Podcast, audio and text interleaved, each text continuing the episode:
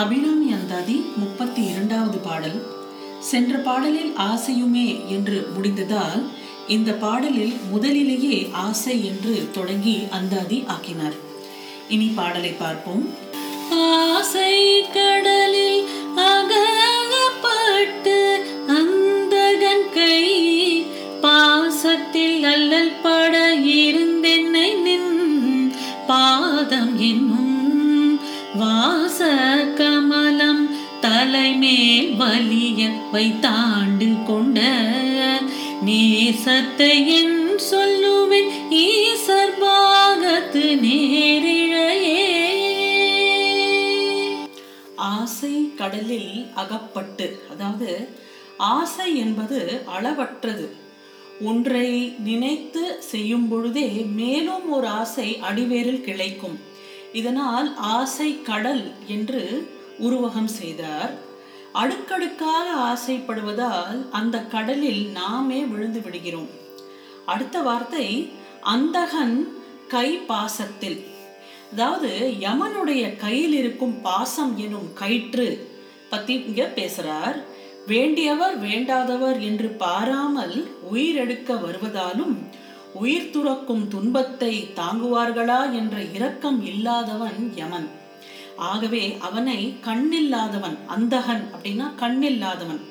ஆகவே அந்தகன் கை பாசத்தில் என்று கூறுகிறார். விதிவசத்தால் உயிர் வாழும் காலம் முடிந்ததும் அந்த உடலில் இருந்து உயிரை பிரித்து எடுப்பதற்கு பாசம் எனும் தெய்வ கருவியை காட்டியதும் உடலில் இருந்து உயிர் யமன் வசம் தானாகவே போய்விடும். அதையே இப்பகுதியில் குறித்தார். அடுத்த வார்த்தை அல்லல் பட இருந்தென்னை.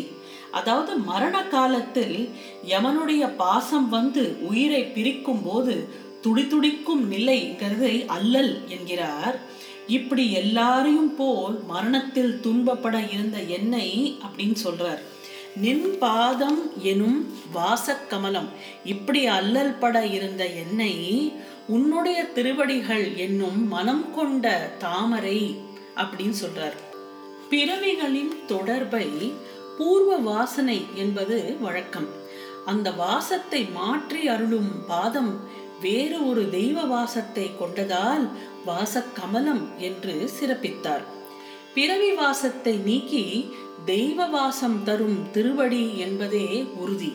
இப்போது ஆசை கடல் என்பதை மீண்டும் நினைவு கொள்ள வேண்டும்.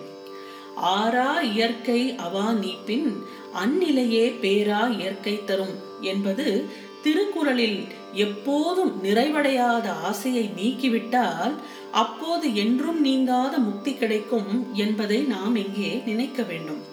வாசக்கமலத்தால் ஆசை கடலில் இருந்து மீளலாம் யமனிடம் துன்பப்பட வேண்டாம் என்ற பயன்களை அபிராமியின் திருவடிகளே தரும் என்கிறார் அபிராமி பட்டர். அடுத்த வார்த்தை தலைமேல் வலிய வைத்து உன் திருவடிகளாகிய தாமரையை என் தலைமேல் நீயே வலிய வைத்தாய் என்கிறார். அப்பர் சுவாமிகள் இறைவனிடம் உன் திருவடியை என் தலை மீது வைத்து அருள வேண்டும் என்று கேட்கிறார். அவ்வாறே நல்லூரில் இறைவன் அருள் செய்கிறான். நனைத்தனைய திருவடி என் தலைமேல் வைத்தார் என்று அப்பரை குறிப்பிட்டிருக்கிறார். தீட்சையாக அருள் செய்வதில் திருவடியை அன்புடையவர் தலைமேல் வைத்தல்ங்கிறது ரொம்பவே சிறந்ததாகும். அப்பர் கேட்டு பெற்ற வரத்தை அபிராமி பட்டர் கேளாமலேயே பெற்றதால் வலிய வைத்து என்று கூறுகிறார். மற்றவரினும் இவருக்கே அபிராமி மிகுந்த அருள் தந்ததாக கூறினார். அடுத்த வார்த்தை ஆண்டு கொண்ட அதாவது அருளால் ஆளுவதை ஆண்டு கொண்ட என்று கூறினார். அருள் தந்து அடிமையாக்குதல் என்பதும் நம் ஆளுதல் அப்படின்னு சொல்லலாம். அடுத்த வார்த்தை நேசத்தை என் சொல்லுவேன். அதாவது உலகங்கள் யாவற்றையும் பெற்று எல்லா உயிருக்கும் தாயாயிருக்கும் அபிராமி தனக்கு அதிகமான அளவில் அதாவது நேசம் அன்பு தருவதாக இருக்கதற்கு என்ன காரணம் என்று சொல்ல இயலாததை இப்படி கூறுகிறார். ஒரு குழந்தையிடம் மட்டும் தாய்க்கு நேசம் மிகுவது இயற்கை இல்லை. குறைபாடுடைய குழந்தையிடம் சிறிது நேசம் மிகலாம். அப்படி அபிராமி பட்டரிடம் எக்குறையும் இல்லை. இருந்தும் சிறப்பான அன்பு காட்டும் காரணத்தை சொல்ல முடியாமல் வியப்படைகிறார் அபிராமி பட்டர். அடுத்த வார்த்தை ஈசர் பாகத்து நேரிழையே. அதாவது சிவபெருமானின் இடது பாகத்தில் இடம் பெற்றதை இப்படி கூறுகிறார். நேரிய இழை. நகை நகை போல விளங்கும் அந்த அழகினால் பெண்களை நேரிழை என்று அழைப்பது வழக்கம். ஈசனின் பாகத்தில் சரிபாதியாக இடம் கொண்டது நெரிதாக செய்தது என்ற ஒரு பொருளையும் இச்சொல் தருவதை நாம் உணரலாம். ஈசர் பாகத்து அழகாய் விளங்குவதை குறித்ததாக நாம் இங்கே கொள்ள வேண்டும்.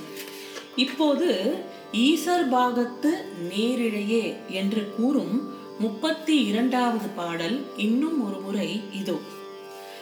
ஆசை கடலில் அகப்பட்டு அந்தகன் கை பாசத்தில் நல்லல் பட இருந்தென்னை நின் பாதம் என்னும் வாச கமலம் தலைமேல் வலியவை தாண்டு கொண்ட நீ